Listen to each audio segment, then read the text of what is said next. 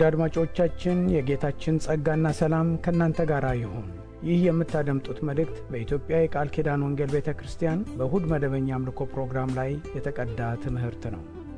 መልእክቱን አዳምጣችሁ በሚኖራችሁ ጥያቄም ሆነ አስተያየት በ www ወንጌል dot org ወንጌል dot org ወይንም www EthioCGC ዶት ላይ በሚገኘው አድራሻ ልታገኙን ትችላላችሁ። የምትሰሙትን መልእክት እግዚአብሔር ለበረከት ያድርግላችሁ። ለሁላችንም አንድ ደብዳቤ በየአድራሻችን ቢመጣልን አያድርገውና ያ ደብዳቤ የሚለው በዚህ ቀን፣ በዚህ ሰዓት፣ በዚህ ዓመት መጥቼ ልወስድህ ነው ወይም የዚህ በዚህ ዓለም ያለውን ጉዞህን ጨርሰህ ወደ እኔ ትመጣለህ ወይም ትሞታለህ የሚል ደብዳቤ ቢደርሰን ምን እንል ይሆን ነው? ሁላችንም ክርስቲያኖች ነን፣ ጌታን እናውቃለን። ግን ይህ አስደንጋጭ ደብዳቤ ቢደርሰን ምን እንላለን? ሀሌሉያ ብለን እያጨበጨብን ለመሄድ እንሞክራለን ወይስ እንዲህ ነው የሚሰማን? ጳውሎስ ይህንን አይነት ደብዳቤ ባይደርሰውም በልቡ ውስጥ አንድ አይነት ስሜት እንደተሰማው ገባኛል። ልክ እንዲህ አይነት ጥሪ የደረሰው ወይም የሚያውቅ ይመስላል እና የተናገረውን ነገር ዛሬ አብረን እንማራለን። ሁለተኛ ጢሞቴዎስ ምዕራፍ አራት ቁጥር ሰባት እና ስምንት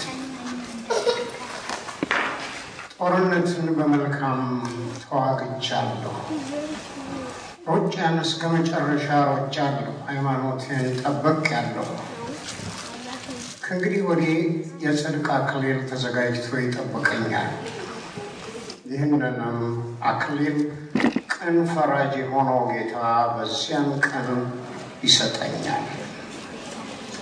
ይህንንም ለእኔ ብቻ ሳይሆን የእርሱን መገለጥ ለሚወዱ ሁሉ ይሰጣቸዋል ደብዳቤው ሲደርሰው መሄዱን ስላወቀ ጦርነትን በመልካም ተዋግቻለሁ፣ ሩጫን እስከ መጨረሻው ሩጫለሁ፣ ሃይማኖቴን ሃይማኖቴን ጠብቄአለሁ፣ ከእንግዲህ ወዲህ የጽድቅ አክሊል ተዘጋጅቶ ይጠብቀኛል። እግዚአብሔር እንዲያስተምረን ሁላችንም ራሶቻችንን ዝቅ አድርገን በትህትና ወደዚህ ድንቅ ወደ ሆነው ጌታ እንጸልይ። እግዚአብሔር አባታችን ሆይ ሁላችንንም በዓላማ በእቅድህ በአንተ ፈቃድ ወደዚህ ዓለም መጣን። እንደ ድንገት በወላጆቻችን የሥጋ ፈቃድ ሳይሆን አንተ አቅደህ ወደዚህ ዓለም እንድንመጣ እንድንወለድ አደረግህ። ጌታ ሆይ እዚህ ዓለም መተን በልተን ጠጥተን ገንዘብ አጠራቅመን መኪና ገዝተን ቤት ቀይረን ገዝተን እዚህ ዓላማ እንዳልጠራህን እናምናለን። ከዚህ ከፍ ላለ ነገር ጠርተህናል። አለበለዚያ ትልቅ ኪሳራ ይሆን ነበረ በሕይወታችን። ጌታ ሆይ አንተን አክብረን ለዘለዓለም ከአንተ ጋር እንድንኖር በእቅድህ የፈጠርከን ጌታ ሆይ ሁለት ሺህ አስራ አራትን ዓመተ ምሕረት ጨርሰን ወደሚቀጥለው አዲሱ ዓለምን ለመግባት ዓመተ ምሕረት ልንገባ በራፍ ላይ ነን። ጌታ ሆይ ዛሬ የመጨረሻችን ቀን ቢሆን ሁለት ሺህ አስራ አራትን ጥለነው እንደምንሄደው እኛም ደግሞ ይህንን ምድር ጥለን የምንሄድበት ጊዜ ሊሆን ሊሆን ጌታ ሆይ እንደሚገባ ተዘጋጅተን አንተን አውቀን ለክብር ኖረን የጽድቅ አክሊል ተዘጋጅቶልኛል እንላለን ወይስ ወዴት እንደምንሄድ አናውቅ? እግዚአብሔር ሆይ እንግዲህ ምናልባት የመጨረሻ እድላችን ይሆናል። በእድሜያችን ላይ ይችን ቀን ጨምረ የሰጠህን ለዓላማህ ነውና ያንን ዓላማ እንድንፈጽም በልባችን ውስጥ የምትናገረውን ነገር እሺ አሜን እንድንልህ እርዳን። ያልተውነው ያልለቀቅነው የያዝነው ነገር ቢኖር መልቀቅ እንዳለብን አስተምረን። እግዚአብሔር ሆይ በመካከላችን አንተ ተመላለስ፣ ተናገረን። በኢየሱስ ክርስቶስ ስም አሜን። ጦርነትን በመልካም ተዋግቻለሁ፣ ሮጫን እስከ መጨረሻው ሮጫለሁ፣ ሃይማኖቴን ጠብቄያለሁ። ሁላችንም የራሳችን የሆነ ፍርሃት አለን። እናንተ የራሳችሁ ፍርሃት እንዳላችሁ ሁሉ እኔም የራሴ የሆነ ፍርሃት አለኝ። የእኔ ፍርሃት ከልቤ ነው ነግራችሁ ለማለት ያህል አይደለም። የእኔ ፍርሃት የጀመርኩትን መንፈሳዊ ሩጫ በመልካም የጨርሰው ይሆን የሚል ነው ፍርሃቴ። ከዚህ ድንቅ ከሆነው ጌታ ከሕፃንነቴ ወይም ከልጅነቴ ጀምሮ ያገኘኝ ከሀምሳ ዓመት በላይ ከዚህ ድንቅ ጌታ በቅርብ ኖሬያለሁ፣ አሳድጎኛል። ለአንዳንዶቻቸው የታደልኩ አይደለሁም። ምድራዊ አባት የሥጋ አባት በልጅነቴ ስለሞተ እውነተኛ አባት የሆነልኝ ይሄ ድንቅ ኢየሱስ ነው። በዚያ እጅግ በጣም ደስ ይለኛል።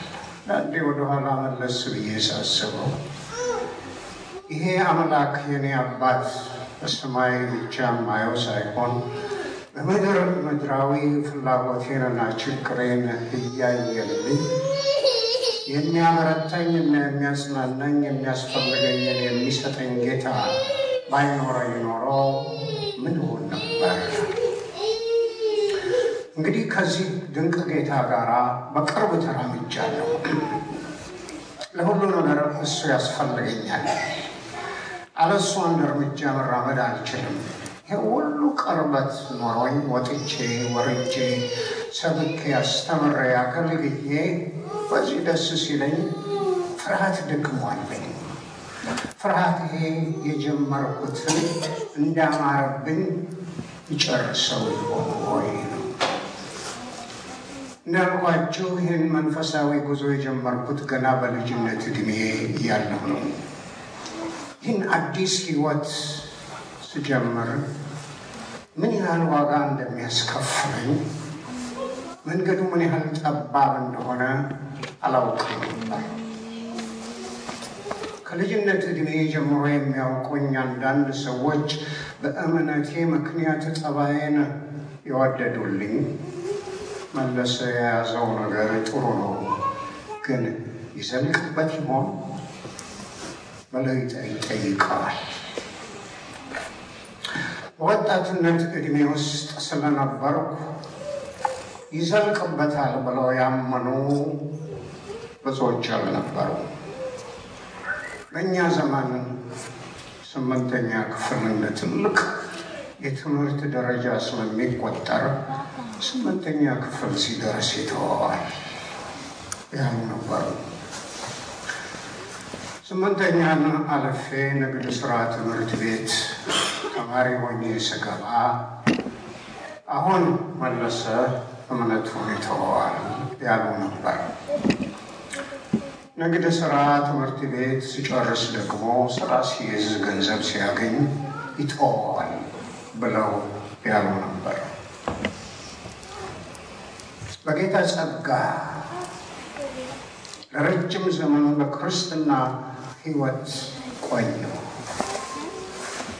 ከዚህ በኋላ ይዘልቅበታል ብለው ሌሎች ባይጠይቁም እኔ ራሴን ስለማላምነው እስከ መጨረሻው ዘልቅ ይሆን እጠይቃለሁ።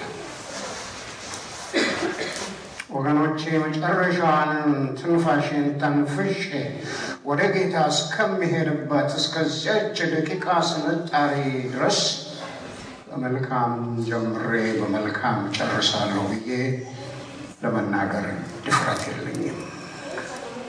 በራሴ አልመካም። ጳውሎስ ቆሜያለሁ የሚል እንዳይወድቅ ይጠንቀቅ ሲል የሰጠውን ማስጠንቀቂያ እኔ በበኩሌ በቀላሉ አላየውም። በመልካም ጀምረው በመልካም ያልጨረሱ በአፍንጫቸው የተደፉ ብዙዎች እንዳሉ እናውቃለን አውቃለሁ። በ2014 ዓመተ ምህረት የተመደበልንን ሩጫችንን ልንጨርስ ጥቂት ጊዜ ቀርቶናል። አንድ ሰዓት ወይም ሁለት ሰዓት ይቀርናል። 2014 ሲያልቅ ሩጫዬን እስከ መጨረሻው ሮጫለሁ ማለት አንችልም። እግዚአብሔር ዕድሜ ከሰጠን የ2014 ዓመት ሩጫችን የመጨረሻው አይሆንም። ምርጫችንም ባይሆን የመጨረሻው መጀመሪያ ግን ሊሆን ስለሚችል በጥንቃቄ ልንኖርበት ይገባል። ብዙ ዓመት ከዚህ ድንቅ ጌታ ጋር የሚጣፍጥ ሕይወት ኖሬያለሁ። እንደገና የመኖር እድል ቢኖረኝ የሚኖርኳቸውን ኑሮዎች፣ ዘመኖች ከዚህ ድንቅ ጌታ ጋር እኖር ነበር። ምንም የሚቆረቆረኝ ነገር የለም። ግን ጥያቄ እስከ መጨረሻው ድረስ ዘልቅበታለሁ። በተፈጥሮ ብዙ አልቀናም። ቢሳካለት ሰው ደስ ይለኛል። አንድ ነገር ግን ያስቀናኛል።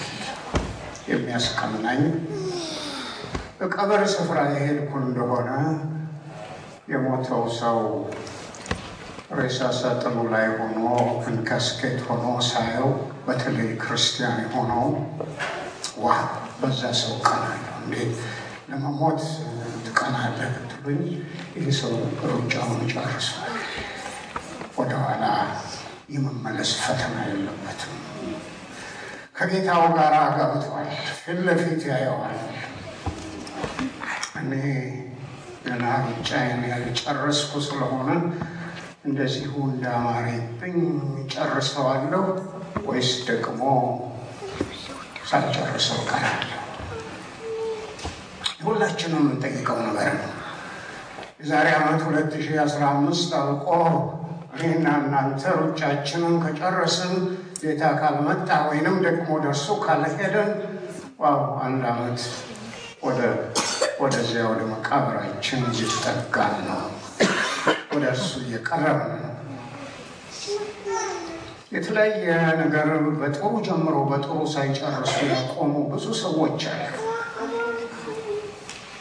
በሕይወታቸው ብዙ ነገር በጥሩ ጀምሮ በጣም በጥሩ ያልጨረሱ አሉ። ያልጨረሱት አንዳንዶቹ ከራሳቸው ድካም የተነሳ ሲሆን፣ ሌሎች ደግሞ ከነርሱ ቁጥጥር ውጭ በወጣ ምክንያት የጀመሩትን ነገር ሳይጨርሱ ቀርተዋል።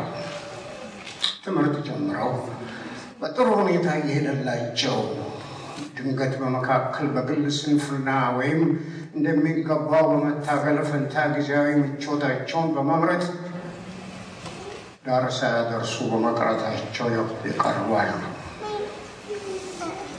በጋብቻ ዓለም ጥሩ ትዳር መስርተው አብረው በመቆየት ስልሳ ሀምሳ አርባ ዓመት የጋብቻ በዓላቸውን ያከበሩ ሰዎች እንዳሉ ሁሉ ጥቂት ከኖሩ በኋላ ትዳራቸውን ያፈረሱ ብዙዎች ናቸው።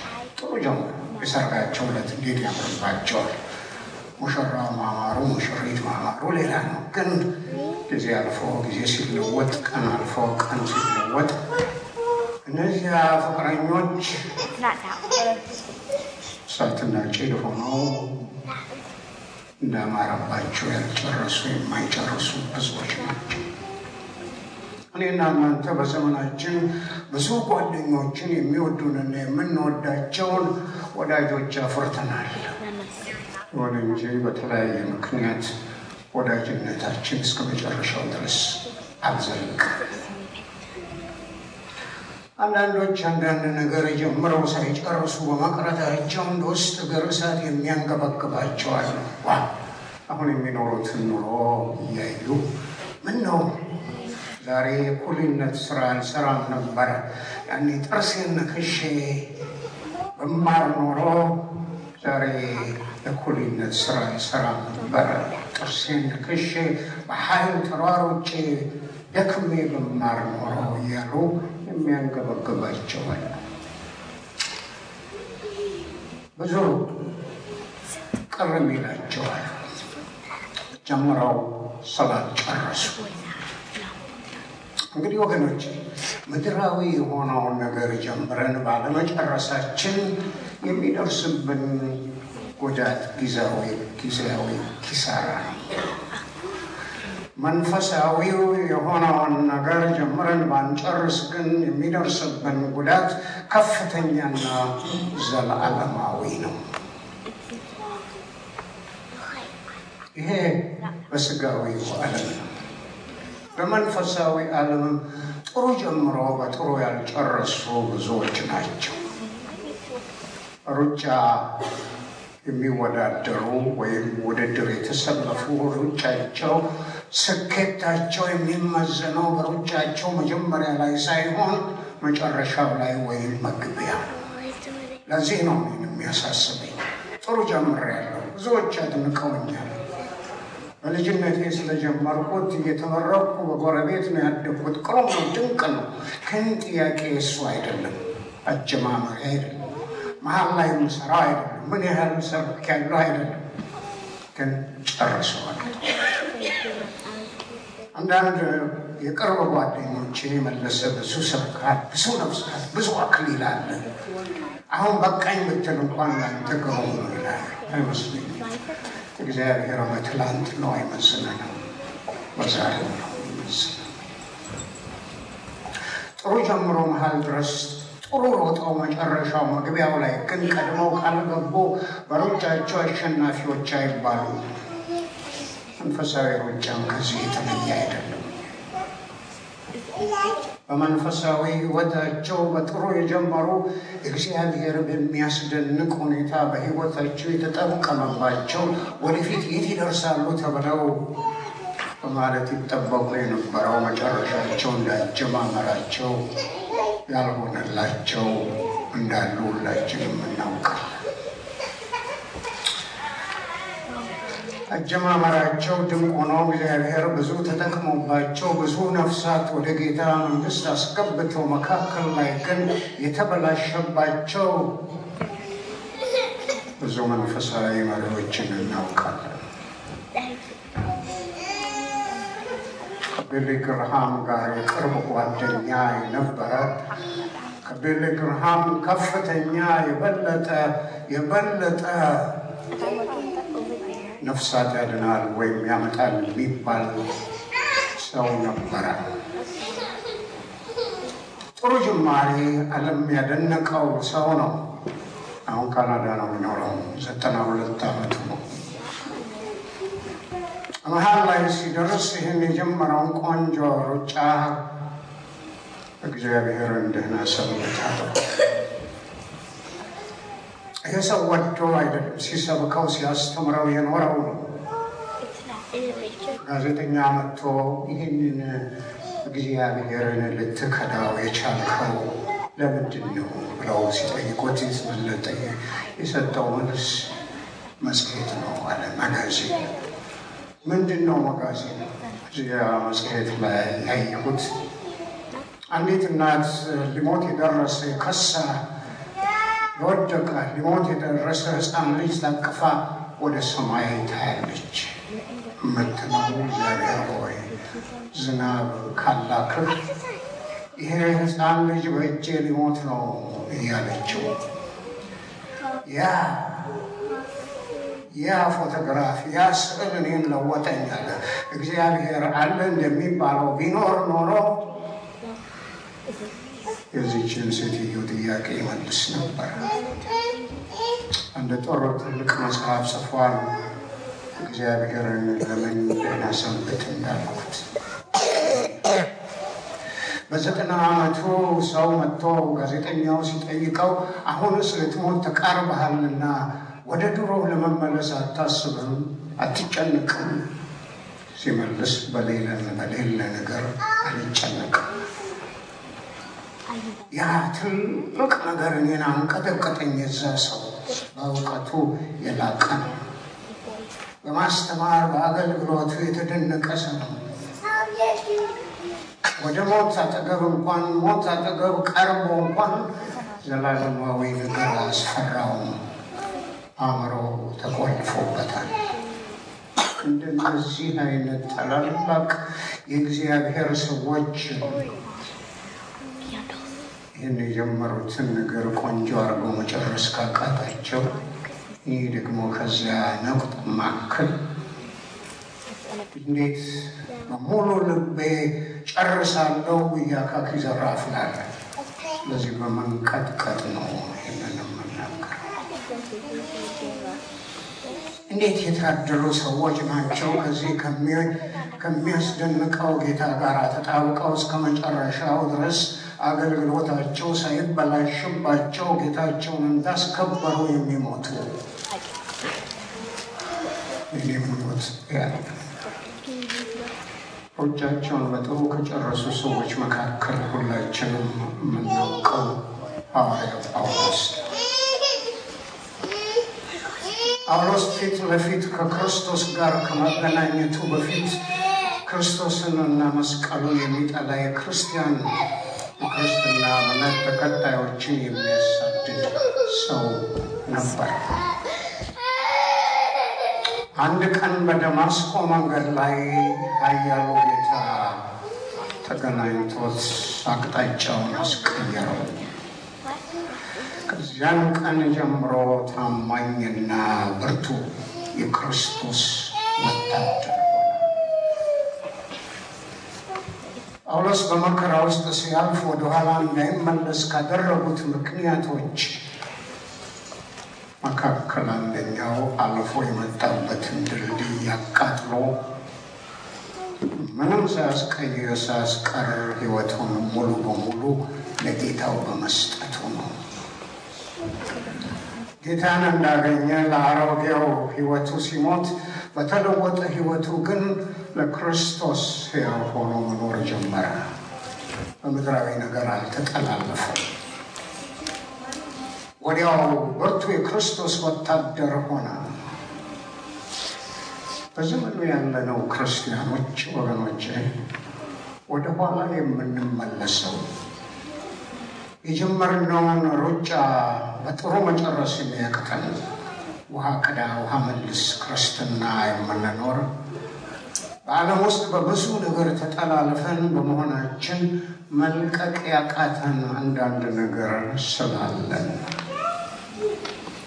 ጳውሎስ እዚህ ጫፍ ላይ የደረሰ ይመስለኛል። መጽሐፍ ቅዱስ አይናገርም ምን ጊዜ በመቼው የትኛው ዕድሜ ላይ ሆኖ ይህንን ቃል እንደተናገረ አናውቅም፣ ግን መጨረሻው ላይ እንደደረሰ እናያለን። በመልካም ተዋግቶ አሸንፏል። አንደኛ ጳውሎስ ከራሱ ጋር ታግሎ አሸንፏል። እኔና እናንተ ያለብን ጦርነት ትግል ከውጭ ካለው የበለጠ ውስጣችን ያለው ትግል ይበልጣል። ጳውሎስ ከውድድር ውጭ ሊያደርጉት የሚችሉ ብዙ ነገሮች በሕይወቱ አጋጥሞታል። ቀላል የክርስትና ሕይወት አልኖረም። ከሥጋ ምኞት፣ ከዓይን አምሮት ፈተና ነፃ አልነበረም። እኔና እናንተ ዛሬም በየቀኑ ሁልጊዜ በውስጣችን ጦርነትና ጦርነትና ትግል አለብን። የክርስትና ሕይወት ቀላል አይደለም። በቅድስና ለመኖር የሚፈልግ ሰው ቀላል አይደለም። የመስቀል ሕይወት ነው። ጳውሎስ ሥጋ ለባሽ ስለሆነ ከዚህ ሁሉ ነፃ ሆነ ማለት አይደለም። ቢሆንም ሩጫውን አላደናቀፈበትም። ውሳኔውን ሲገልጽ እንደዚህ ይላል። ሮሜ ምዕራፍ ሰባት ቁጥር አስራ ሰባት ላይ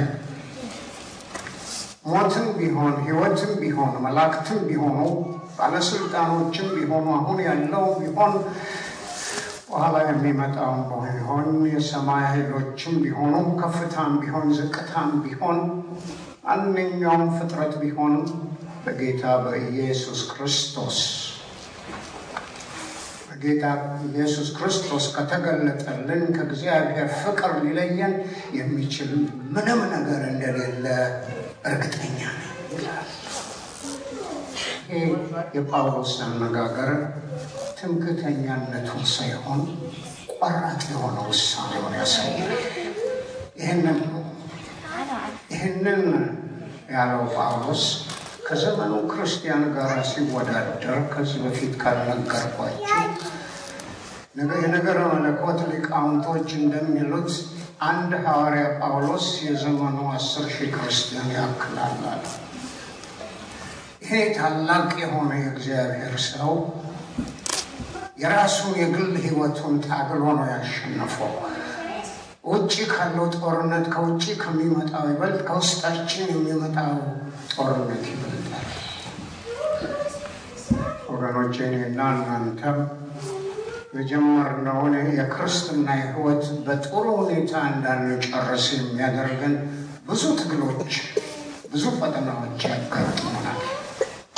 በውስጣችን የማያቋርጥ ትግል በየቀኑ በየሰዓቱ በየኦፎ የማንልበት ህይወት ነው ያለ።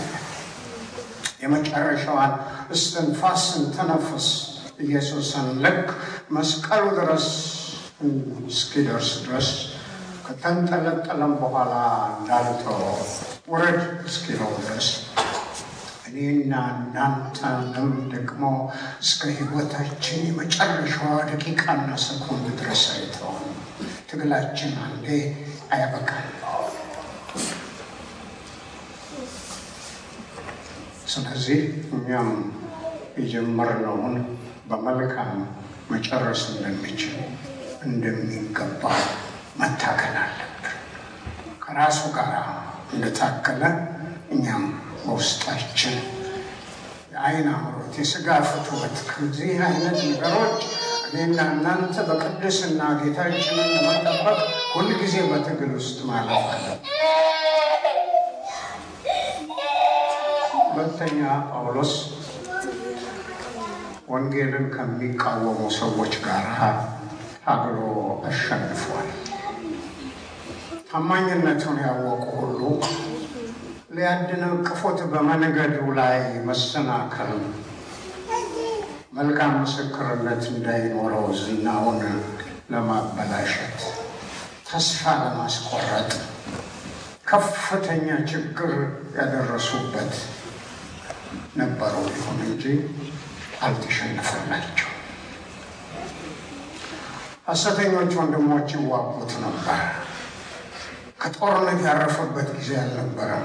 ይሁን እንጂ እጁን ለጠላት አልሰጠም።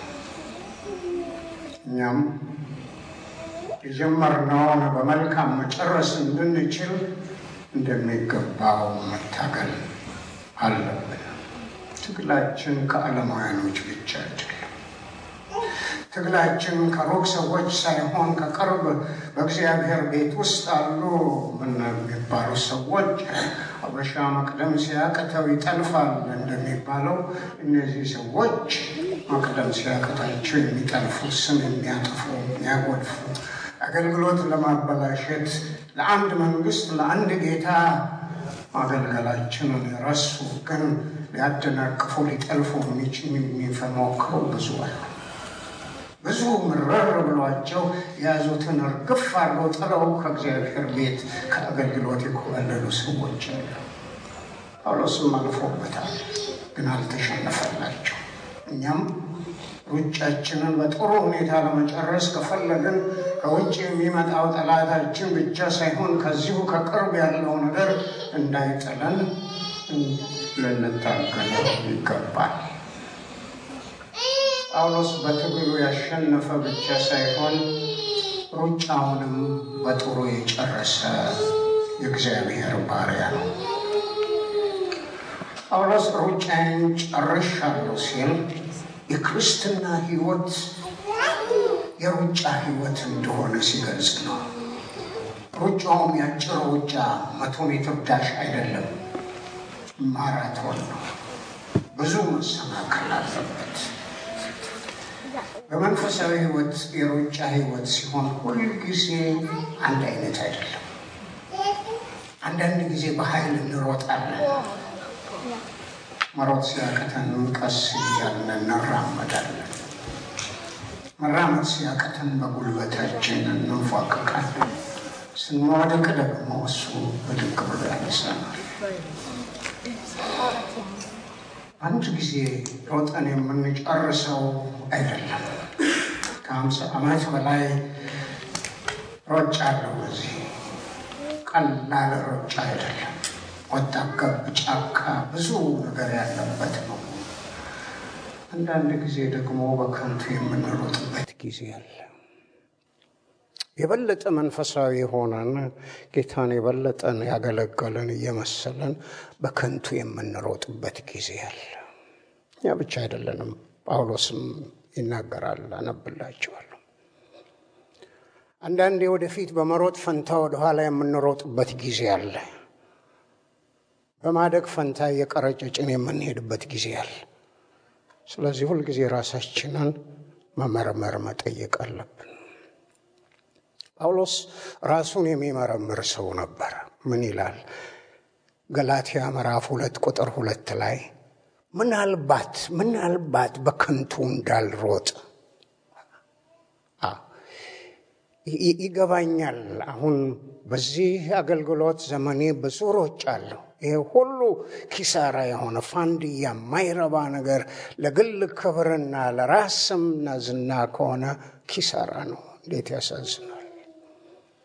እንደ ሌሎች ጓደኞቼ እንኳን ቦጊ ቦጊ አላልኩም። ከልጅነቴ ጀምሮ ጌታን ስላወቅኩ የእኛ ዘመን ቦጊ ቦጊ ነበር የሚባለው። ዛሬ ምን እንደሆነ እንጃ እንግዲህ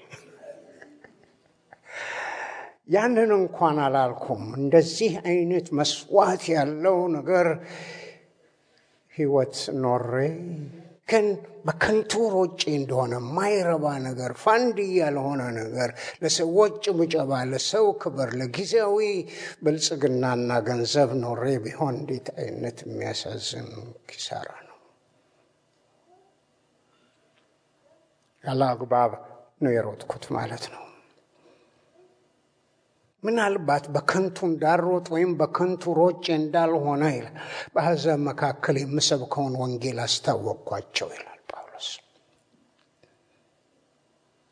ስለዚህ የሰራሁት ነገር የምሮጠው ሩጫ ከንቱ እንዳይሆን ራሴን እመረምራለሁ። ወገኖቼ፣ ሁላችንም ራሳችንን ልንመረምር ይገባል።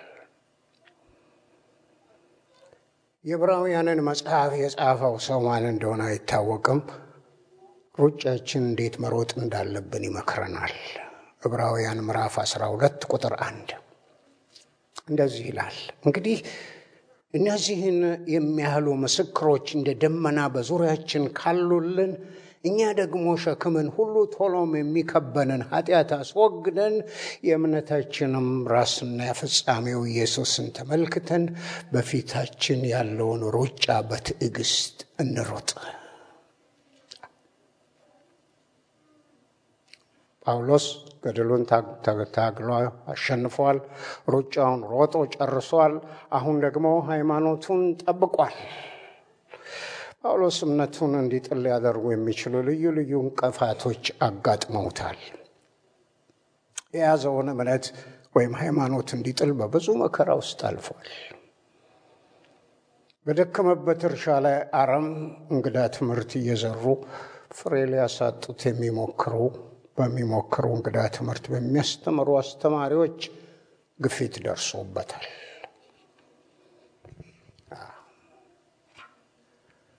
ቤተ ክርስቲያን ውስጥ ተቀምጠው እውነተኛ ሐዋርያ አይደለም፣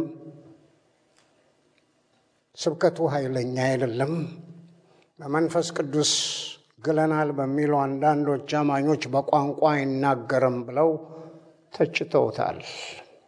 ይሁን እንጂ ትንሽም ነቅነቅ አላደረጉትም።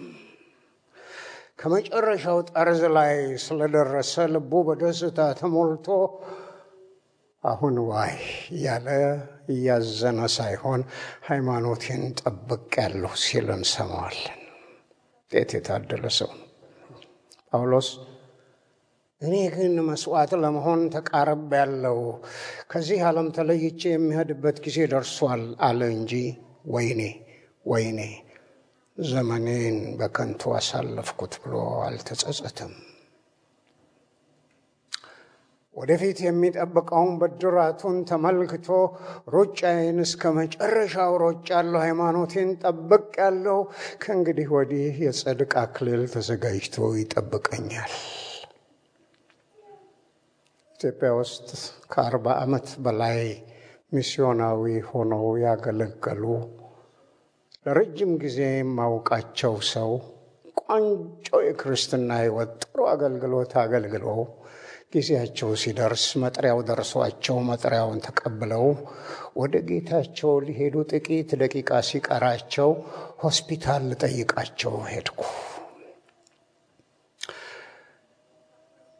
በጥቂት ደቂቃ ውስጥ የሚሞቱ ሰው ናቸው። ከበሩን ከፍቼ እሳቸው ያሉበት ክፍል ውስጥ ስገባ ፊታቸው እንደ ፀሐይ ያበራ ፈገግ ብለው ወደ ላይ እየተመለከቱ መለሰ አሉኝ።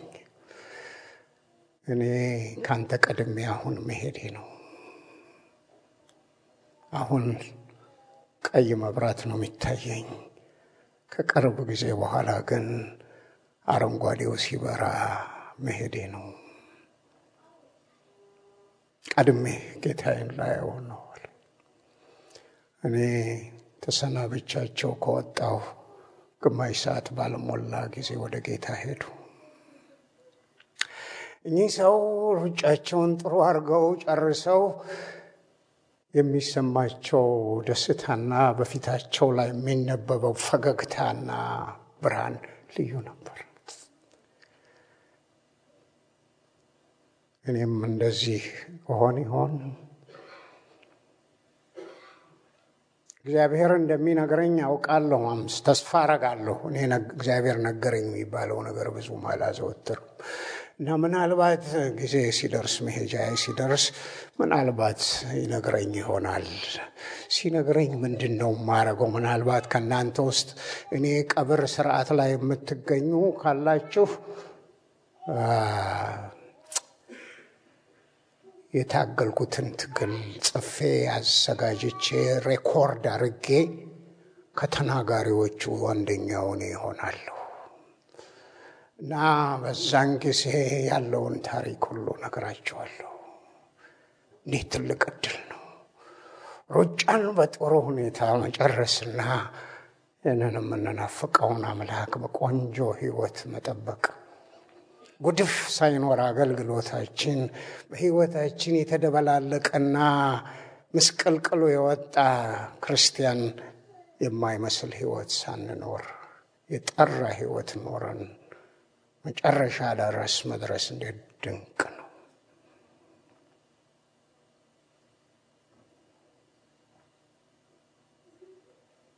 እኛስ መጨረሻ ምን ይሆን? ጳውሎስ መጨረሻውን መቃረቡን ያውቃል። ከዚህ ዓለም ተለይቼ የሚሄድበት ጊዜ ደርሷል እያለ አይደለም፣ በፈገግታና በደስታ ነው። ጦርነትን በመልካም ተዋግቻለሁ፣ ሩጫዬን ጨርሼያለሁ፣ ሃይማኖቴን ጠብቄያለሁ ይልና ከእንግዲህ ወዲህ የጽድቅ አክሊል ተዘጋጅቶ ይጠብቀኛል እንዳለው እኛስ ማለት እንችላለን ወይ? መለሰ እንኳን ደህና መጣ ብሎ በራፍ ላይ የድንቅ ጌታ ይቀበለኛል ወይ? አንዳንዶቻችን ምንም አይነት ማስጠንቀቂያ ሳንሰማ ድንገት ወይም ክርስቶስ ድንገት ሞት ይመጣል ወይም ክርስቶስ ይመጣል። ጌታችን በምን ሰዓት እንዲመጣ አይታወቅምና እንግዲህ ንቁ ይላል ማቴዎስ 24 42 ላይ ማናችንም ባለን ኃይልና ጉልበት አንታመንም። ምክንያቱም በጥሩ ጀምሮ በጥሩ ያልጨረሱ እንዳሉ እናውቃለን ብያለሁ። ሩጫችንን እስከ መጨረሻው በመሮጥ ፈንታ ከሩጫው ብንወጣ ወይም ወደኋላ ብናፈገፍግ የጌታችንን ልብ ቅር ይለዋል።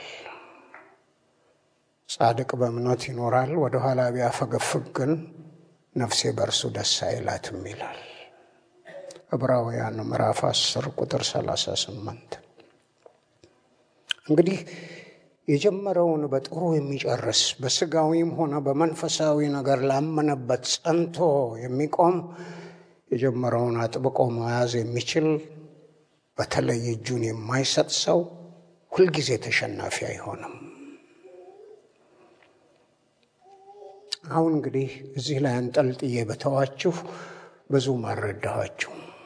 የጀመርነውን ለመጨረስ ምን ማድረግ አለብን ብላችሁ መጠየቅ አለባችሁ። የጀመርነውን አሁን እንዳማረብን እንደወደድነው ከዚህ ጌታ በጥሩ እንድንጨርስ ምን ማድረግ አለብን? አንድ ሶስት አራት ነገር ጣል ላርግላችሁና አቋጫለሁ።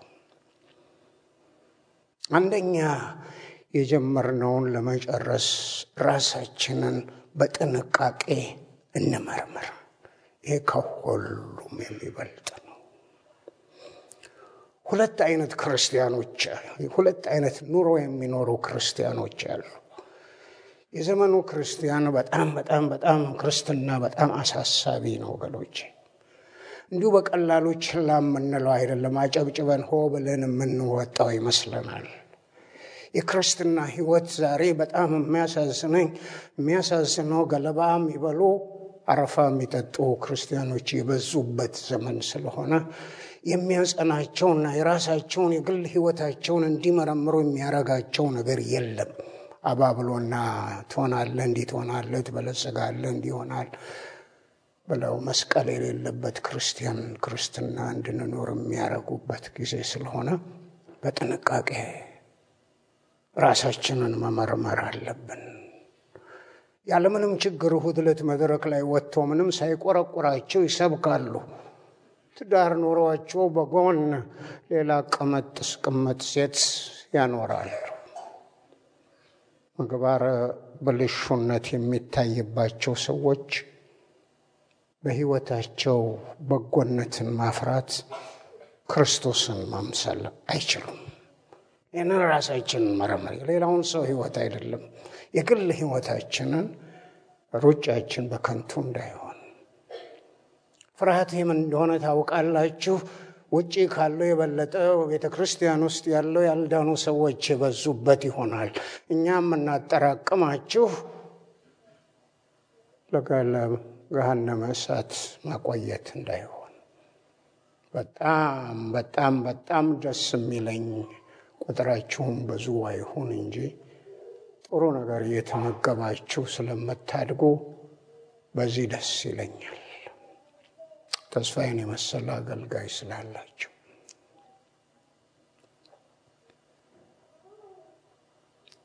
የመንፈስ ቅዱስ ፍሬ በሕይወታችን መታየት የሚችለው ከእግዚአብሔር ጋር የተቀራረበ ግንኙነት እንጂ እኛ ራሳችንን በለመለወጥ የምናገኘው አይደለም።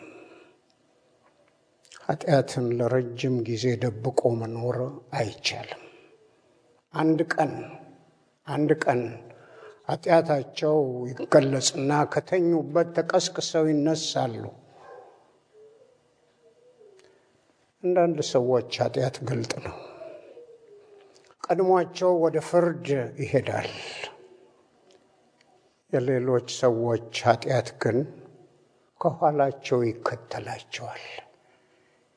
እንዲሁም መልካም ስራ ግልጥ ነው፣ ግልጥ ያልሆነውም እንኳ ተሰውረው አይቀርም ይላል ጳውሎስ ለጢሞቴዎስ የጻፈለት አንደኛ ጢሞቴዎስ ምዕራፍ አምስት ከቁጥር 24 እስከ 25 የአንዳንድ ሰዎች ኃጢአት ግልጥ ነው፣ ቀድሟቸው ወደ ፍርድ ይሄዳል።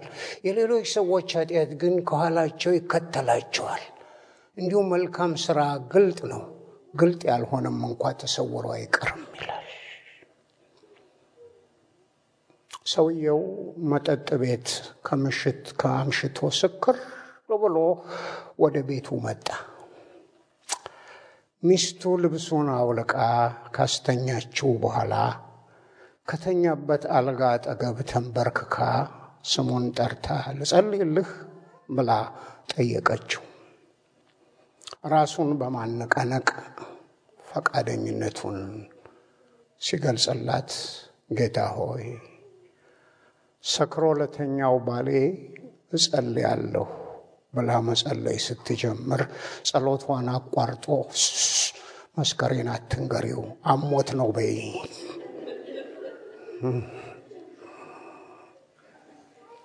መስከሬን አትንገሪው፣ አሞት ነው በዩ አላት።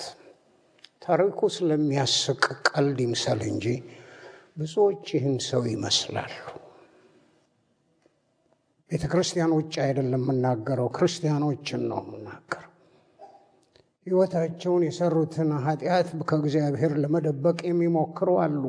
ዘራፍ እያሉ ሳይሆን በመጋዝ ተሰንጥቀው በሳት ተቃጥለው በአንበሳ ተበጫጭቀው እንደዛ አርገው ነው ለእናንተ ወንጌልን ያቀበሉ። እኔና እናንተ ይህንን ወንጌል ርካሽ አድርገነው ምንም ነገር እንደሌለበት ወየ ወየ ብቻ የበዛበት አድርገን ለማድረግ ብንሞክር የጀመርነውን ለመጨረስ አቋራጭ መንገድ እየወሰድን ነው። አቋራጭ የለም። አንዳንድ ችግር ሲያጋጥማቸው ጸንተው በመቆም መውደቅም እንኳን ቢሆን ከውድቀታቸው ትምህርት በመማር ፈንታ ከሁኔታው ሸሽተው ለማምለጥ የሚሞክሯል። እግዚአብሔር ሆን ብሎ እኔና እናንተ አስቸጋሪ ሕይወት ውስጥ ያሳልፈናል። ይሄ የእሱ ፕሮግራም ነው። ይሄ የእሱ ፕሮግራም ነው። አንዳንድ ህይወታችሁን ስታዩት ለምንድን ነው እኔ በመከራ ውስጥ ማልፎ በችግር ውስጥ ማልፎ ብላችሁ የምትሉት ጌታ ኢየሱስ ነፍሱ እስኪወጣ ድረስ ስለሚወዳችሁ ዝም ብለን ተጨማልቀን የማይነካውን ነክተን የማይደረገውን አድርገን የዘላለም ህይወታችንን እናጣል። አንዳንዶቻችን በቀላሉ አንነቅ። ብዙ መነቅነቅ ያስፈልጋል። ከልጆቻችን መካከል እንቅልፍ ሲይዛቸው ምንም ብታረጓቸው ተነስታቸው ተነስተው አንስታችሁ ሌላ ቦታ ብትጥሏቸው የማይነቁ ልጆች አሉ። እናንተ ምናልባት እንደዛ እግዚአብሔር ቤት ውስጥ ክርስቲያኖች ምንም ብሔር ብንሆን እንደተኛን ከተኛንበት ማንነቃ ባለን ምቾት ውስጥ ብቻ ረክተን ሰክረን ቁጭ ብለን ምንም ነገር የማይነቀንቀን መልአክ መጥቶ ቢሰብክልን ማንነቃነቅ ሰዎች አለ። ስለዚህ ይወደናል ግድ እንዲቆነጥጠን ያደርጋል። አንዳንድ ነገር በህይወታችን እንዲገጨን ያደርጋል። ይህን የሚያደርገው ስለሚወደን ነው። ያለፍኩባቸውን ወይም የማልፈውን ነገር አንዳንዱን እያስታወስኩ ይሄ ነገር በእኔ ህይወት ባይደርስብኝና ባልሆን ምን አይነት መለሰ ይወጣኝ ነበር? ምን አይነት መለሰው እሆናለሁ? አሁን የሆንኩትን እሆናለሁ ወይንስ ደግሞ ሌላ መለሰ ይወጣኝ ነበር? ያ ያለፍኩበት መንገድ እኔን ሰርቶኛል፣ ይሰራኛል። አቋራጭ መንገድ የለውም። መለሰ ማገልገል ከፈለግ ይሄ ነው። ራስህ ላይ አተላ እንዲፈስብህ አረጋለሁ። ያንን ችለት ቆማለሁ። ያ እናንተ ሊሰራ ነው ያመጣውን እግዚአብሔር በዚያ ተፈናጥረን ያ ነገር ሳይነጋል ፍንጥር ብለን እንድንሄድ ለመሄድ እንሞክራለን። አቋራጭ መንገድ አይሰራም። የጀመርነውን በጥሩ ለመጨረስ አቋራጭ መንገድ አንውሰድ። በጥሩ ለመጨረስ የሚፈልጉ ስለ ነገው ማሰብ አለባቸው። ካለፈው ስህተትም ሆነ ስኬት ለመማር ወደኋላ መለስ ብለው መመልከት ይጠቅማል። ይሁን እንጂ በጥሩ ለመጨረስ ስለ ነገው ማሰብ አለብን። ሶስተኛ የጀመርነውን ለመጨረስ በአቋማችን እንጽና። ደጋግሜ እንዳልኩት የክርስትና ሕይወት ብዙ ትግል፣ ብዙ መከራ ያለበት ነው። አንዳንድ የዘመኑ ሰባኪዎች ክርስትናን መስቀል አልባ አድርገው ያቀርቡት እንጂ መንገዱ ጠባብ ስለሆነ መላላጥ ያለበት ነው። እግዚአብሔርን የማመሰግነው ጌታን ያወቅኩባት ትንሽ ቤተ ክርስቲያን ወደ ክርስቶስ እንድመጣ ምክንያት የሆነኝ ቀላል ይሆንልሃል ብለው ስላልነገሩኝ ዛሬ ደስ ይለኛል። መንገዱ ጠባብ፣ የሚገቡባት በጣም ጥቂቶች ናቸው። መስቀል አለበት ብለው ነገሩ። ጀጠባ ብለው ብስኩት ሰጥተው ከረሜላ ሰው ሄደ። ላምደስ እንግዳ አልሆነብኝም። ሲያጋጥመኝ እና ችግሩና ትግሉን ሳየው እውነታቸውን አውቄበት አውቀዋል።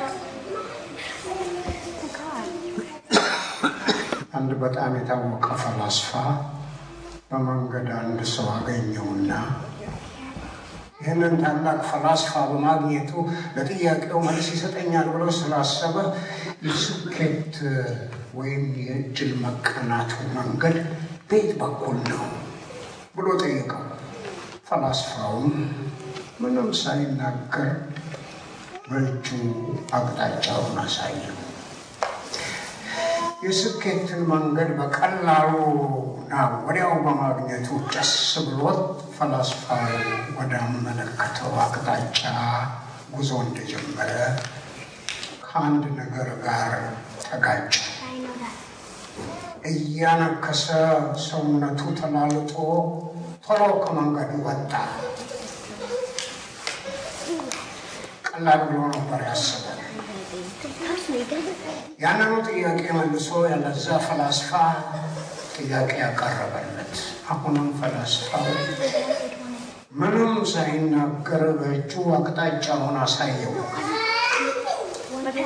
ከበፊቱ የበለጠ ግጭት ደርሶበት ሰውነቱ ተሰባብሮ ደም በደም ሆኖ አለ።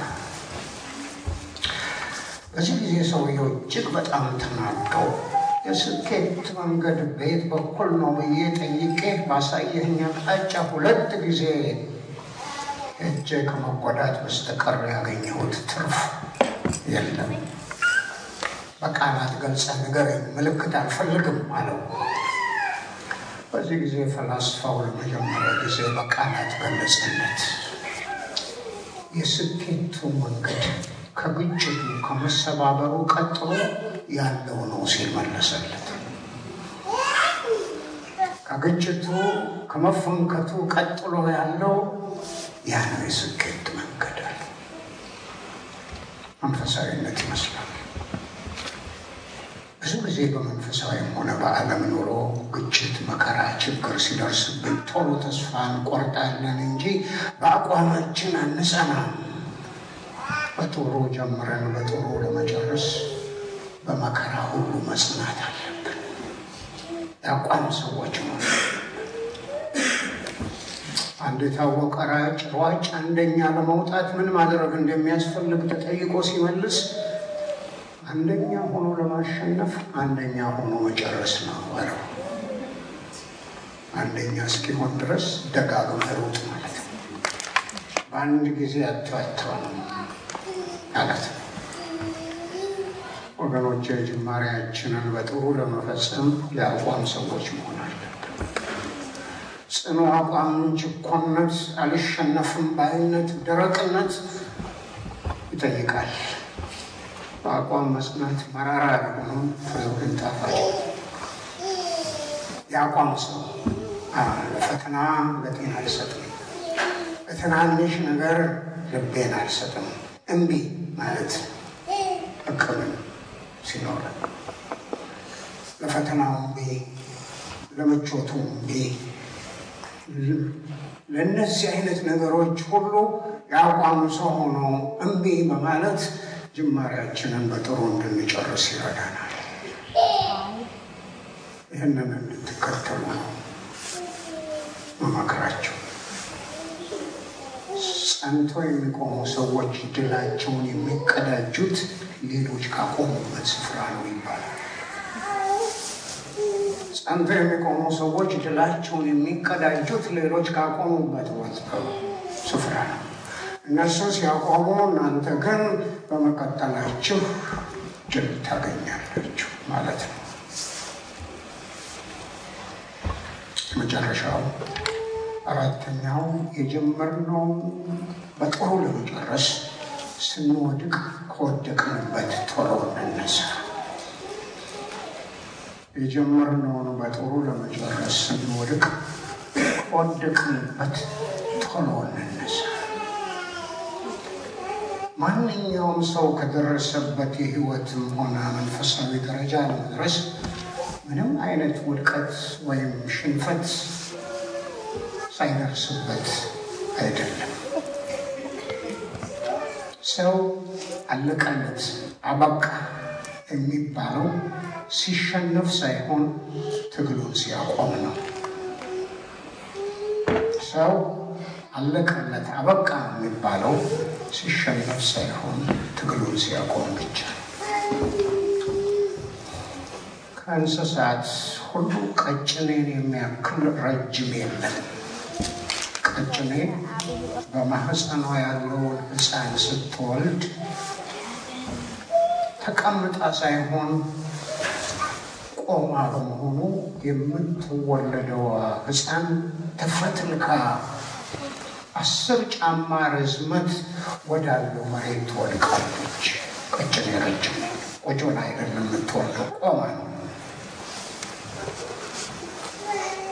ስትወድቅም መሬት የምትነካው በጀርባዋ ተንጋላ ነው። በሰኮንድ ውስጥ ተገልብጣ በእግሯ በመቆም ሰቱ ስትወልድ ስቱ ነው ነገር ደግሞ ከጥቂት ጊዜ በኋላ እሱም ከሴተኛ አዳሪ ጋር ተይዞ ከአንዴም ሁለቴ ተዋረደ፣ ወደቀ። ይሄ አሁን የምሰብከውን ስብከት ሰምቶ ቢሆን ኖሮ ምናልባት ቀደም ሲል ጥንቃቄ ያደረጉ ነበር። መውደቅ እንዳለ አይቶ ጥንቃቄ ያደረጉ ነበር። አሁን ስለ እሱ ልነግራችሁ ሳይሆን በጣም ያስደሰተኝ ነገር ጂም ቤከር ስንቶቻችሁ እንዳያችሁ የምታስታውሱ እንደ ሕፃን ልጅ ሲያለቅስ መጨረሻ ወህኒ ቤት ተጥሎ ቆሻሻ መሰብሰብ፣ መጥረግ፣ ጀኔተሪያል ስራ ተሰጥቶት ሲሰራ የነበረ መሆኑን እዚያ የነበረው ሰው ተዋርዶ መሬት እንደወደቀ ኃጢአት ምን ያህል እንደሚያዋርድ እዚያ ውስጥ ወህኒ ቤት ሆኖ እግዚአብሔር ሰባብሮ ባለፈበት ሁኔታ በጣም ሰርቶ አበጃጅቶ ሲለቀው ወጣ። ካላነበባችሁት መጽሐፉን አንብቦ ትልቅ መጽሐፍ ጽፈ። የጻፈው ነገር I was wrong ይላል መጽሐፉ። I was wrong ተሳስቼ ነበር። ከወደቀበት ቶሎ ተነስቶ እውነቱን ልንገራችሁ፣ ድሮ ከቀባጠረው ነገር ሁሉ ካለው ነገር የበለጠ ወድቆ ከተነሳ በኋላ የሰራው ነገር ድንቅ ነው። መንገድ አዳሪ drug addict የሆኑትን እነዛን መርዳት ብልጽግናውን ወንጌል ተወው እና was wrong ነው ያለው።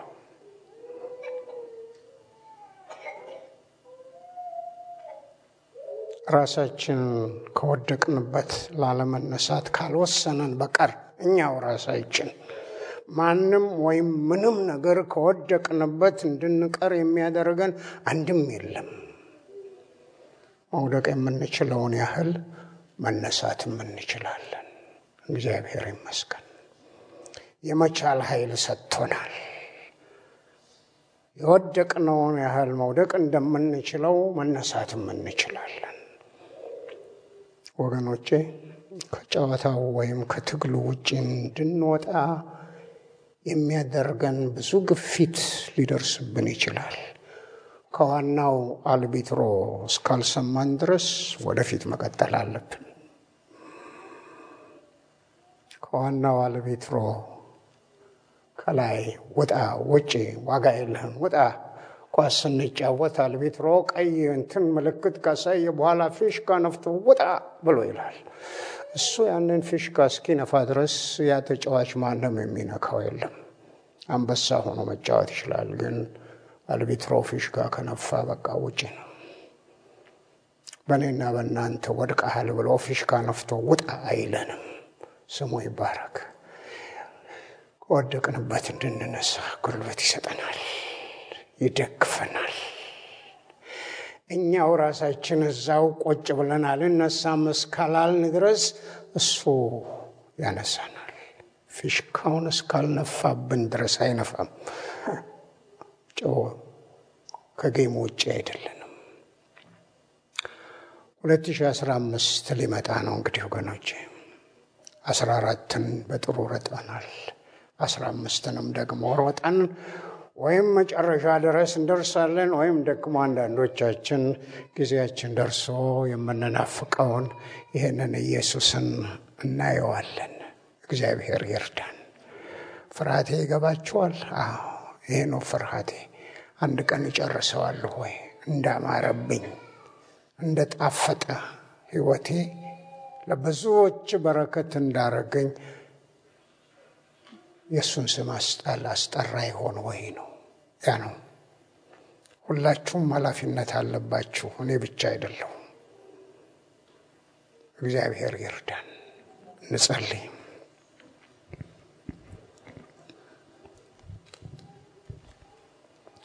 እግዚአብሔር አባታችን ሆይ ስምህ ይባረክ። ጤንነት ሰጥተህ በሰላም ጠብቀህ ለዚህ ዕድሜ ያደርሰህናል። እግዚአብሔር ሆይ ትግላችንን ሁሉ እስካሁን ያሸነፍ ነው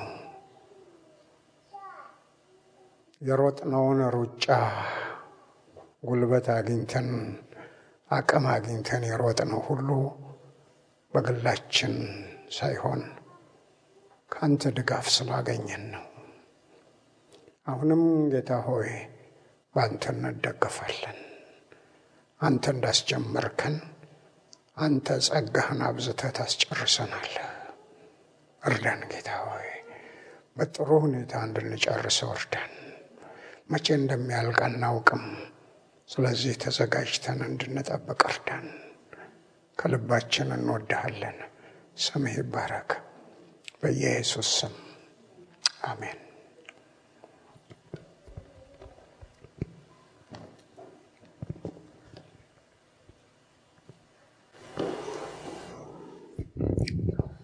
የእግዚአብሔር ስም የተባረከ ይሁን። በጣም timely የሆነ message ነው ያገኘነው። አንድ ሰዓት ያህል ጊዜ አለን። ጋሽ መለሰ ያስተማረንን ትምህርት really ቃል ገብተን ለእግዚአብሔር የግል ውሳኔ ወስነን ብንሄድ በጣም ጥሩ ይሆንልናል። የጌታ ስም የተባረከ ይሁን። ምን አይነት ውሳኔ ነው የምንወስነው ዛሬ? ሁላችን ይህንን ነገር በእውነት እንድናስብ በጣም ያስፈልጋል። አዲሱን ዘመን እንዴት እንደምንቀበል በዚህ በአዲሱ ዘመን ምን አይነት ኑሮ መኖር እንዳለብን በእውነት እግዚአብሔር ተናግሮናል። ስንቶቻችን ሩጫችንን የት ቦታ ላይ ልንጨርስ እንደሚገባ የምናውቀው ነገር የለም። ሕይወታችን በእግዚአብሔር እጅና ስልጣን ነው። ይህንን እኛ ያለንበትን የአሁኑን ሰዓት ሊያዩ እንደኛ ልባቸው ሙሉ የነበሩ ሰዎች ዛሬ በሕይወት የሌሉ ብዙ ሰዎች አሉ። ስለዚህ ሩጫችን የት ቦታ ጋር እንደሚያቆም አናውቅም። መቶ ሜትር የሚሮጥ ሰው የመጨረሻው ቦታ እንደሚታየው ላይታየን ይችላል። አንዳንዶቻችን ድንገት ነው የምንሄደው። አንድ የማውቀው ሰው ስራ ለመሄድ ሁልጊዜ ልማዱ ነበር። ሌሊት ተነስቶ ሻወር ወስዶ ጸሎቱን ከጸለየ በኋላ ሻወር ወስዶ ይተኛል። ጥቂት ሰዓት ለጸሎት በሌሊት የመነሳት ልማድ አለው እና ባለቤቱ ሁለተኛው አላርም ወደ ስራ የሚሄድበት አላርም እየጮኸ መነሳት አቃተው። ስትቀሰቅሰው ወደ ጌታ ሄደዋል። እና ወደዚህ ሀገር ስንመጣ ሰዎች ተሰናብተን እንደምንመጣ ወደ አንድ ቦታ ስንሄድ ሰው ተሰናብተን እንደምንሄድ መሄድ አንችልም። ሁላችን ወደ ጌታ እንሄዳለን። ወጣት የለም፣ አዛውንት የለም። ለሁላችንም ነገ እኩል ነች። መቶ ዓመትም የኖረ ሰው ይሁን አስር ዓመት ዕድሜ ያለውም ልጅ ይሁን ነገ ለሁሉም ዕድሜ እኩል ነች። ማናችንም ዋስትና ይዘን ገንዘብ በኪሱ ሰው እንደሚይዝ ይዘናት ያለች ቀን የለችም። በእውነት ስንኖር እግዚአብሔርን እየፈራን እንድንኖር ቃል መግባት መቻል አለብን። እግዚአብሔር ሆይ በፊቴ ያሉት ቀናቶች እንደፈለግኩ በእጄ ያስኳቸው አይደሉም፣ በአንተ ስልጣን ስር ናቸው ያሉት። አንተን ፈርቼ በምድር ላይ እንድኖር እርዳኝ ብለን መለመን አለብን። የምንማረው ትምህርት ልብን እንዲገዛልን ሕይወታችን እንዲለውጥልን ከፈለግን ይህንን ማድረግ አለብን። በእውነት እግዚአብሔር ዛሬ በብዙ መንገድ ተናግሮናል፣ መክሮናል። የምንሰማውን መልእክት ስመለከተው ሪሊ ምክር ነው። በጣም እንዴት መኖር እንዳለብን በጣም በብልሃት የተሞላ ምክር ነው እግዚአብሔር የመከረን። ሩጫችንን ለእግዚአብሔር ዓላማ እንደተፈጠረ እግዚአብሔር ለዓላማው እንዳዳነው ሰው እየተጋደልን መኖር እንዳለብን ዓላማ ከሌለ ገድል የለም። ስለዚህ እግዚአብሔር በእውነት የተጠራንበትን የዳንበትን ዓላማ ያስታውሰን። ለምን እንደዳንን እግዚአብሔር ያስታውሰን። እየታገልን መኖርን ምክንያቱም ከዓላማ የሚያፈናቅለን ብዙ ፈተና አለብን። መሮጥ እንድንችል ክርስትና በሩጫ ነው፣ በወክ በእርምጃ አይደለም የተገለጸው። እንሩጥ ነው የሚለው። ለምን የሚገታን ነገር ቆም ብለን ካገኘን ይይዘናል። በግለት በኃይል በመሰጠት እንድንሮጥ ነው። እግዚአብሔር ይመስገን። ጋሽ መለሰ የሰበከውን ስብከት በሙሉ እኔ ልደግመው አልችልም። እያንዳንዱ ንግግር በጣም ወይት ያለው ክብደት ያለው ነው። እግዚአብሔር የተመሰገነ ይሁን። ስለዚህ በዚህ ውስጥ ከተማርናቸው ነገሮች ውስጥ በጸዳ ሕይወት መኖር፣ በሐሴትና በደስታ በድል መንፈስ አክሊል ለመቀበል እኛ ባንሄድ ጌታ ይመጣል። ጌታ ቢዘገይ እኛ እንሄዳለን። ይህንን እያሰብን እንድንኖር በእውነት እግዚአብሔር ይርዳን። በቅድስና ለወንጌል ታማኝ በመሆን በትህትና በእግዚአብሔር በመታመን በእግዚአብሔር ፍርሃት መኖር እንድንችል ይርዳን። እግዚአብሔር በእውነት 2015 ልንቀበለው ጥቂት ጊዜ ነው የቀረን እና ብዙዎቻችንን አንዳንድ ሰዎች አይታችሁ እንደሆነ ኒውዮርክ አካባቢ ይሄ ሽሬድ የሚያደርግ ወረቀት አለ። የወሰዱ የዱሮ ኪሳራቸውን ሁሉ አንዳንዶቹ እንደውም በመዶሻ ሁሉ ይደበድባሉ እና ያንን በወረቀት ይቀዳድዱታል። የዱሮ ነገራቸው የስከቱ ወደ 2015 ይዘው ምንም ነገር እንዳይገቡ እኔና እናንተ ሽሬድ የምናረግበት የወረቀት መቅደጃ የዕዳ ብናረግ ከዕዳ አንድንም። ነገር ግን የጌታ መስቀል አለ። እግዚአብሔር የተመሰገነ ይሁን። አሮጌውን የሚያስወግድ የክርስቶስ የመስቀሉ ኃይል አለ። አዲስ የሚያስጀምር የክርስቶስ የትንሣኤ ኃይል አለ። እነዚህ ሁለት ነገሮች ለእኔና ለእናንተ ጉልበታችን ናቸው። የበደላችሁት በደል ቢኖር፣ ድካም በሕይወታችሁ ቢኖር፣ ተስፋ የምትቆርጡበት ቢኖር ሁሉን አዲስ ሊያደርግ የሚችል ኢየሱስ ጌታ ነው። ክብር ለእግዚአብሔር ይሁን። እግዚአብሔር የተመሰገነ ይሁን። የእግዚአብሔር ስም ብሩክ ይሁን። ሁላችንም ተነስተን እንጸልያለን። ምናልባት እንዲጸለይላችሁ የምትፈልጉ ካላችሁ በእውነት እግዚአብሔር ሸክሜን በእግዚአብሔር ፊት መጣል እፈልጋለሁ እና ብዙ ነገሮች ከኋላ የሚጎትቱኝን ነገሮች ዛሬ በእግዚአብሔር ፊት የእግዚአብሔር ስም በሚጠራበት በዚህ ቦታ ሸክሜን ሁሉ ማራገፍ እፈልጋለሁ ምትሉ ካላችሁ እኔ ከእናንተ ተሽዬ ወይም ጋሽ መለሰ ከእናንተ ተሽሎ ሳይሆን እዚህ ቦታ ያለውን እግዚአብሔርን ታምነን ሸክማችንን በጌታ ፊት እናራግፋለን። ካልተመቻችሁ ባላችሁበትም ሆናችሁ መጸለይ ትችላላችሁ። እግዚአብሔር የተመሰገነ ይሁን። ውድ ወገኖቼ የጌታ ኢየሱስ ክርስቶስ ስም የጌታን ስም የሚጠራ ሁሉ ይድናል ስለሚል ይሄ ክቡር ስም፣ ታላቅ ስም፣ የጌታ ስም የሰውን ሸክም ሁሉ ያራግፋል እና እንዲጸለይላችሁ ከፈለጋችሁ ወደዚህ መምጣት ትችላላችሁ።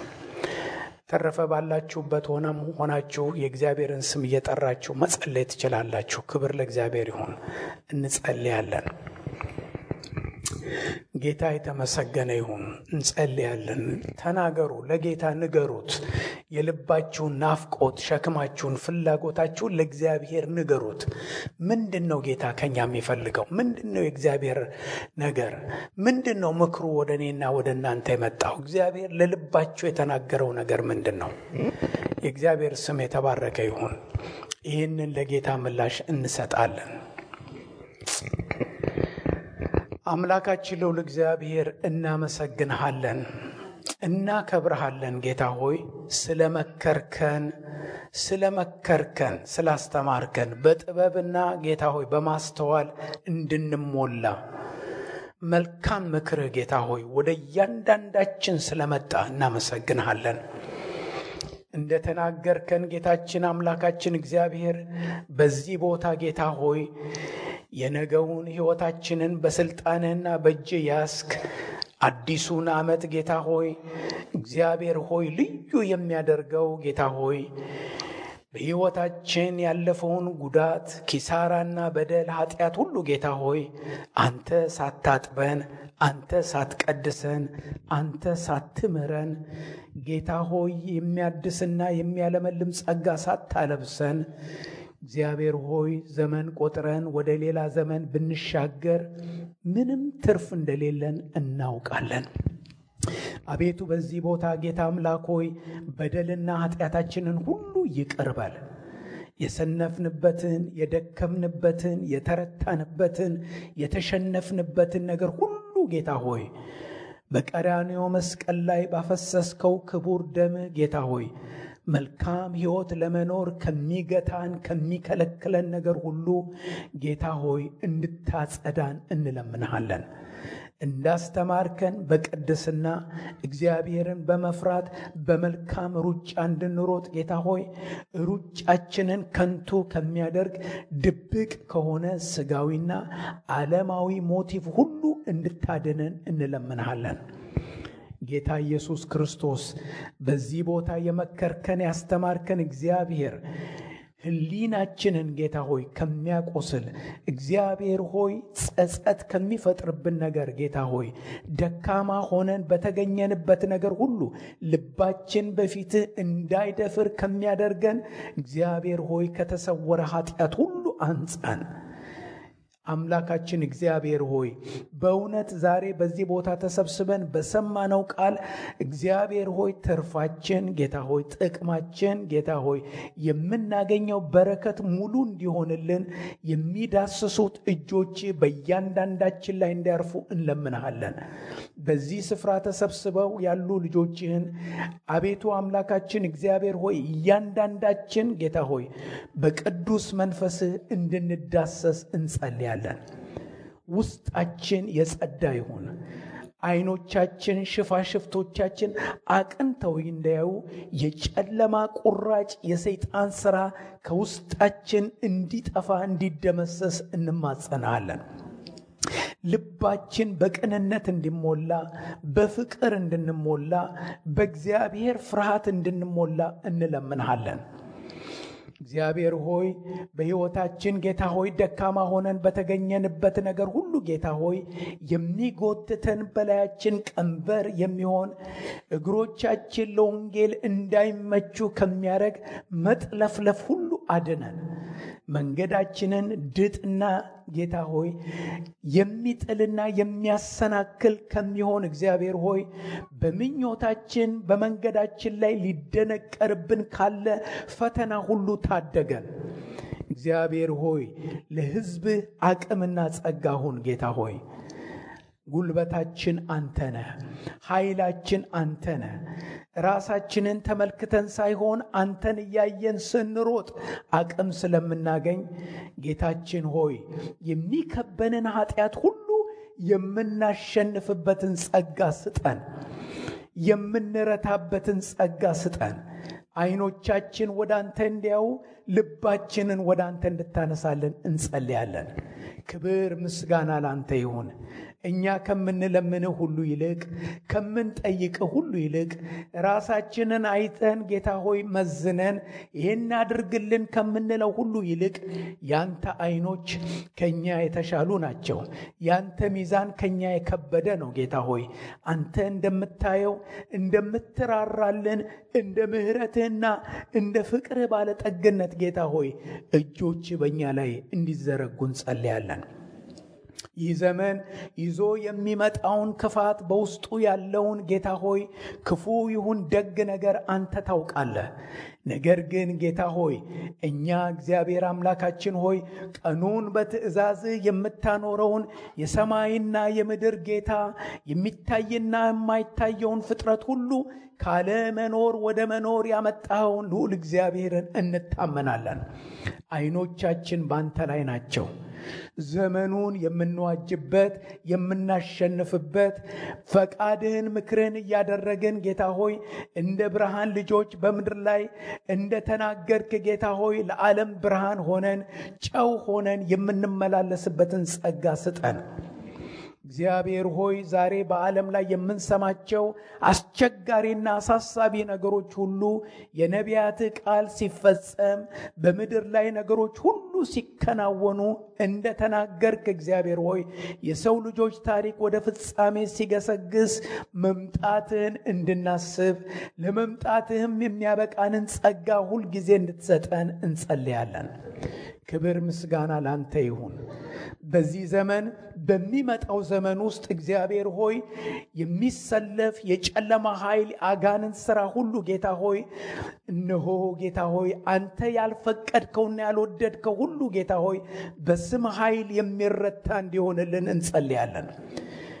እግዚአብሔር ሆይ ቀኖቹ ክፎች እንደሚሆኑ የሚያስጨንቅ ዘመንም እንደሚመጣ ተናግረሃል ጌታ ሆይ ኑሯችንን በማሰብ ስለ ትዳርና ስለ መብል ስለ መጠጥ በማሰብ መንፈሳዊ ሕይወታችን ላይ የሚከብድ ነገር እንዳናመጣ ጌታ ሆይ ሊመጣ ካለው ሁሉ የሚያስመልጠንን ጸጋ ስጠን።